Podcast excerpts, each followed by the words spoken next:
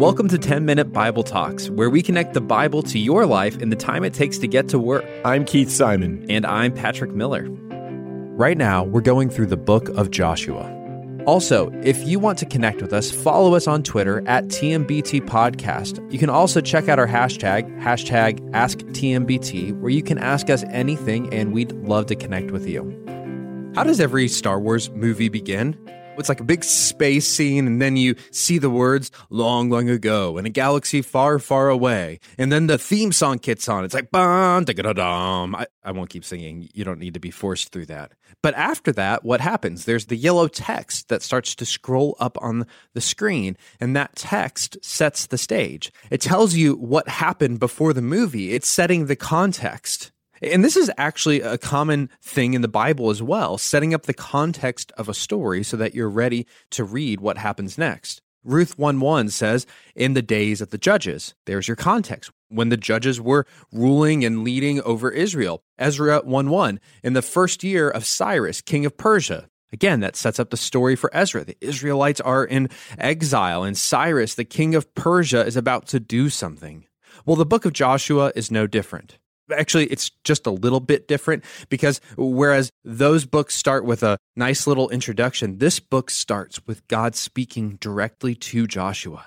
And god is setting the context of what's going to happen next in joshua's life. Verse 2 this is what god says to joshua moses my servant is dead. Now you and all these people get ready to cross the river jordan into the land that i am about to give them.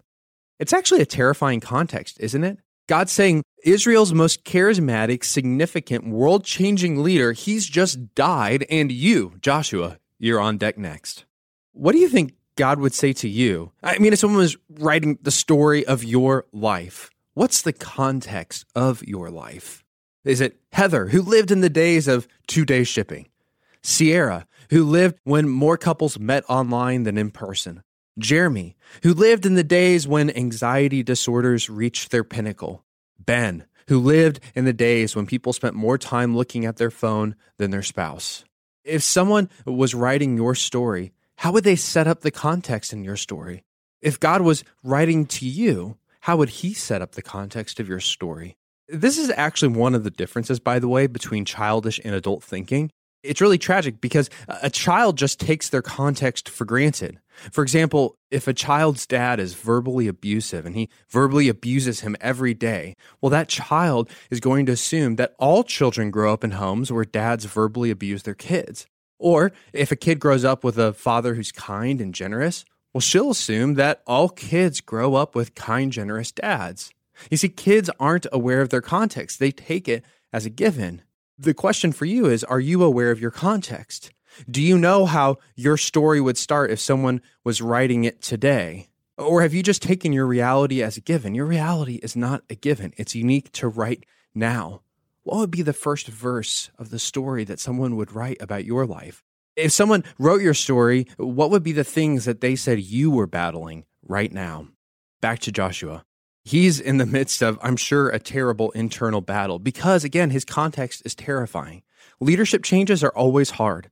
Death and grief, they can be debilitating. But that's exactly where he's at. His lifelong mentor, Moses, is dead. He's gone. Israel's now looking to him as their leader, and they're about to embark on a campaign to do something that they've never done before. And somehow he's got to be able to lead them. And isn't that the context of our life sometimes? Just the context itself is almost too much to handle. Like we aren't sure how to take the next step forward in a marriage that seems stuck, or, with a kid we can't reach, or in a school where you feel out of place, or at an office where you're not really sure what your future there is.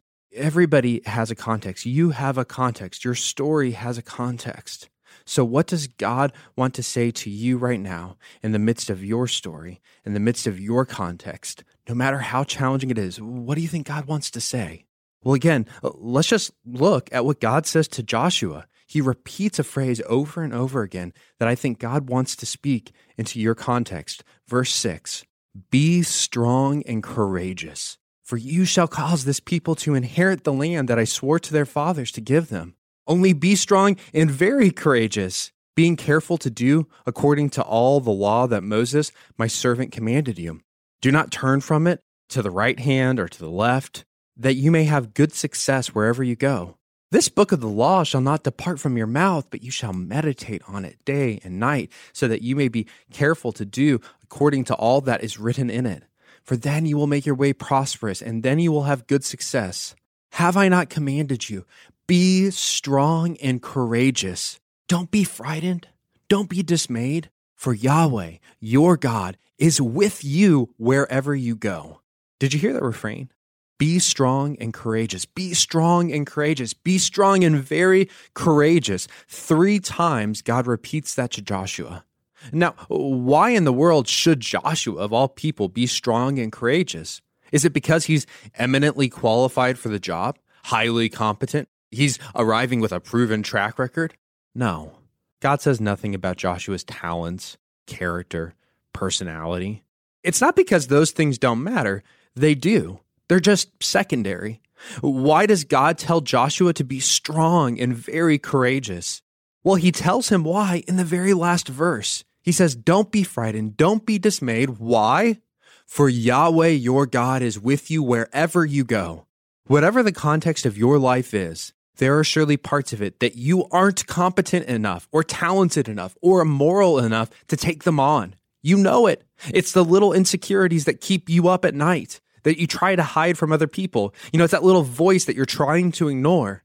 But God says, You're right. You don't have what it takes to do it on your own.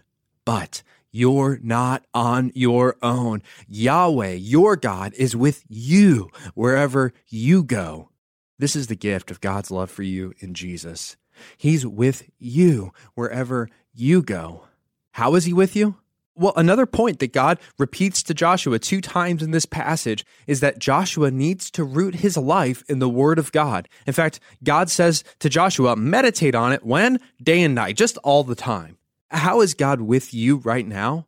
He is most present with you in His Word through things like this podcast that you're listening to right now. Because in God's word, He gives you the wisdom that you need to go forward in your life. In God's word, He challenges those parts of you that need to die and be resisted. In God's word, He speaks to you like a gentle father who can guide you on your path. What's the context of your story? What's the yellow text scrolling up on the screen, setting the context of right now?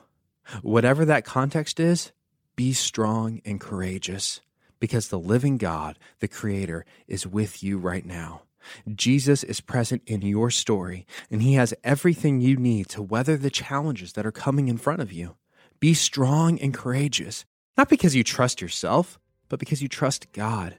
And you trust that God will give you strength, give you grace, give you whatever you need to go forward with His calling on your life.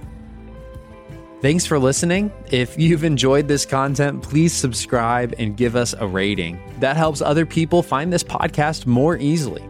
Also, ask yourself who could you share this podcast with? Texting an episode to a friend or a family member is a great way to help them grow spiritually.